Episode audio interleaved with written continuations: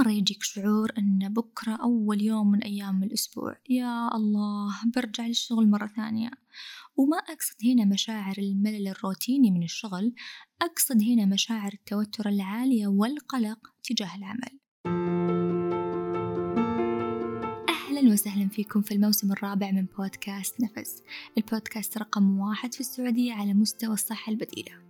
اليوم راح نبدأ موسم جديد ومواضيع جديدة. ومن خلال هذا الموسم بيكون عندي ضيوف جدا مميزين يضيفون لنا ونستفيد من خبراتهم. أنا سماح العثمان مدربة في السلام الداخلي ومدربة تقنيات العلاج بمجال الفكرة. لا تنسى تشارك هذه الحلقات لأشخاص جدا تحبهم وتبغى تساعدهم. وأيضا لا تنسى أن تضع تقييم خمس نجوم للبودكاست وتكتب رأيك لأنه رأيك جدا يهمني. انتبه من أنك تصل لمرحلة الاحتراق المهني اللي الكثير يوصل لها وهو غير واعي لها. خذ نفس عميق وخلينا نبدأ.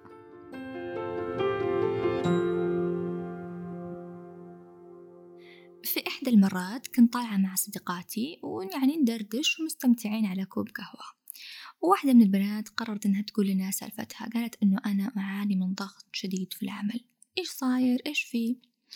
قالت مرة كنت في مكتبي وأشتغل في أمان الله. فجأة رفعت عيني ماني قادرة أشوف ولا شيء ولا شيء. الدنيا كلها مغبشة لدرجة أني مسكت جوالي وقربته من وجهي أو قربته من عيني بس عشان أتأكد هل أنا قادرة أقرأ ولا لا. المهم تقول ما قدرت أقرأ والدنيا قعدت مغبشة لمدة نص ساعة. حاولت أني أسترخي أخذ تنفس أغمض عيوني بس ما قدرت وما رجع لي النظر إلا بعد نص ساعة. قلت لها يا فلانة هذا مش طبيعي إيش صاير معاك؟ قالت عندي أشياء كثيرة لازم أسويها في الشغل. أنا مديرة مشروع كبير لازم أنجزه. بالإضافة إلى أنا عندي كورس قاعدة يعني أدرس له ولازم أنجح فيه وخايفة إني أنا ما أنجح فيه. كملت كلام معها قلت لها أوكي وكيف بيتك وأولادك؟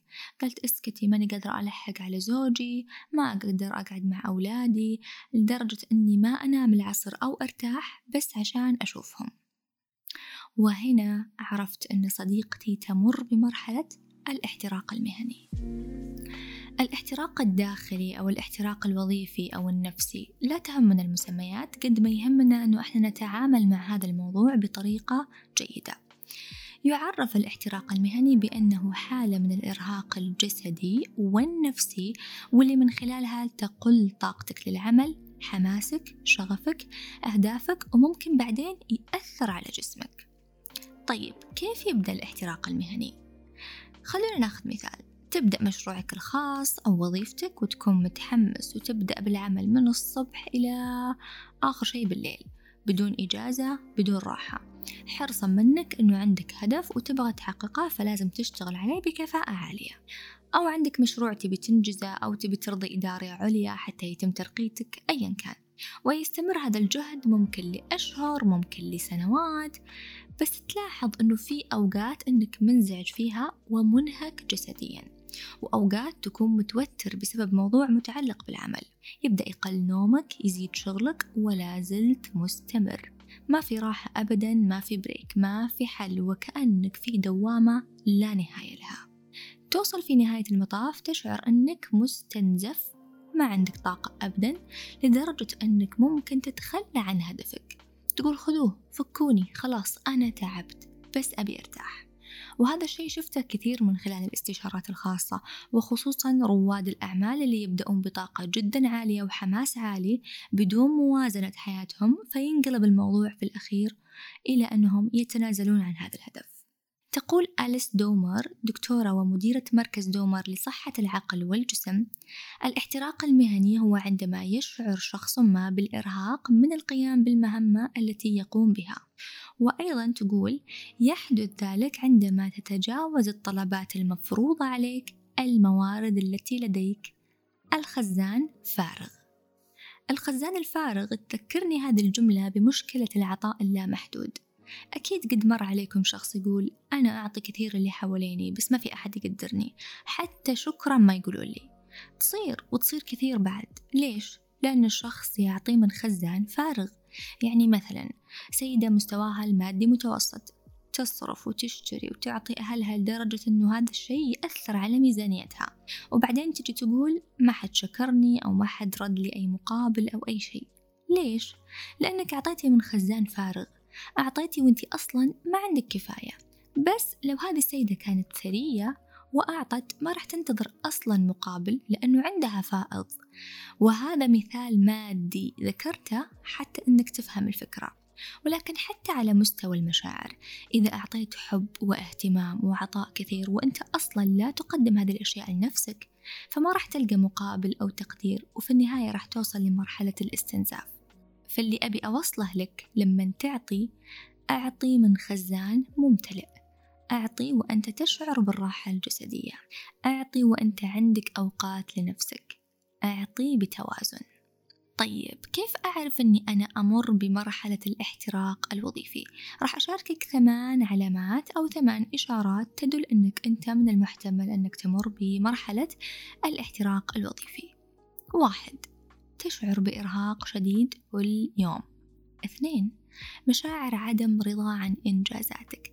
تحس أنك مهما سويت غير راضي عن ذاتك وغير راضي عن إنجازاتك وأن هذا is not enough أو غير كافي. ثلاثة اختلاف أو تغيير في عادات النوم. يعني نومك تلقاه متلخبط مش مترتب ممكن آه، ما تشبع نوم كفاية. أربعة سريع الانفعال تجاه زملائك. فتلاقي نفسيتك مع الزملاء غير جيدة أو مالك خلقهم أو تعاملهم بعصبية مش رايق معاهم خمسة تفتقر للطاقة وتعاني من قلة الإنتاجية. وهنا نتكلم عن الاستنزاف. ستة صعوبة في التركيز والأداء.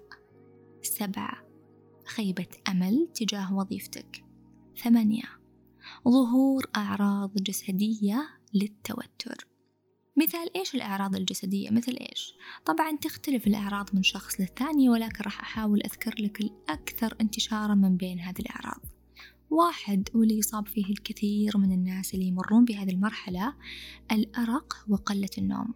اثنين ممكن ألم في منطقة الصدر. ثلاثة خفقان في القلب. أربعة ضيق تنفس. خمسة توتر وتحس أنك منزعج دائما يعني خلال كل يوم تحس أنه مشاعرك ضيق وانزعاج. ستة ممكن يصل الموضوع يتطور إلى أنه يأثر على جهازك الهضمي فتحس أنه معدتك منكمشة أو متقلصة أو متوترة أو حتى الهضم عندك منطقة الأمعاء. سبعة صداع ملازم لك. كل ما كانت إجابتك نعم على هذه الأعراض كل ما كنت أقرب للاحتراق المهني والسؤال المهم كيف أتعامل مع الاحتراق المهني؟ هل أستقيل؟ هل أترك وظيفتي؟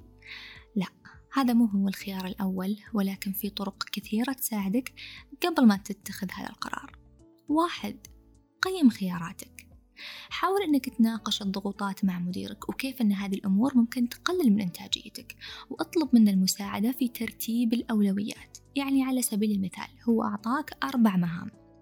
ممكن تقول له أوكي أنا حاب أنجز هذه المهام بصورة دقيقة لذلك حاب أني أطلب منك تساعدني في ترتيب أولوياتها بالنسبة لك حتى أنظم وقتي وأعطيها الجزء الكبير من طاقتي.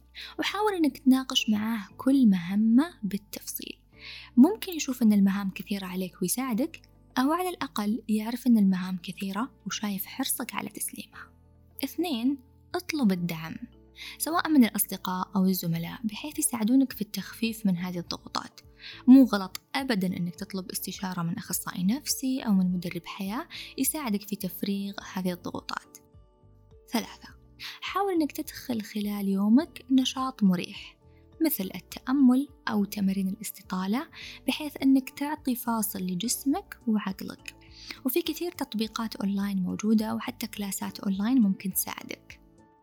أربعة مارس الرياضة. احرص أنك تمارس الرياضة إن شاء الله تمشي بس عشر دقايق أو ربع ساعة. مهمة جدا أول شيء لأنها وسيلة لتفريغ المشاعر. ثاني شيء أنت تحرك عضلاتك وتجدد طاقتك. خمسة اهتم بنومك. وخليه أولوية. في كثير من عملائي خلال الاستشارات الخاصة يقولون آه أوكي أنا عزي عشان أزيد من إنتاجيتي راح آه، أسهر بالليل عشان أخلص شغلي. وهنا أنا دائما أقول وأنصح أنك تنام بدري وتقوم بدري. حاول إنك تنام أول الليل خلينا نقول الساعة عشرة وتصحى خمسة الصباح بحيث إنك تستجمع طاقة عالية جدا خلال الليل وتكون صاحي بدري بنشاط جدا عالي. ستة خصص وقت في الأسبوع لحياتك الاجتماعية. أرجوك انتبه أنك تنعزل عن الناس.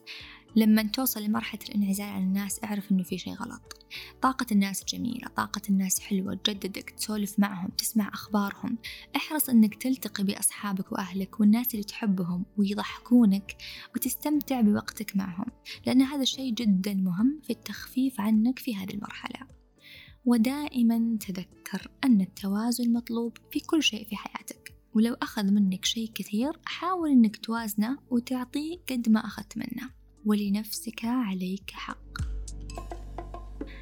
وفي الختام خلونا نسأل الله سبحانه أنه يعلمنا التوازن ويعلمنا كيف نحب أنفسنا ونهتم فيها لأنها أمانة منه ويساعدنا أننا نسعى في هذه الأرض ونعمل ونجتهد بكل سهولة وبدون تعب أو إرهاق.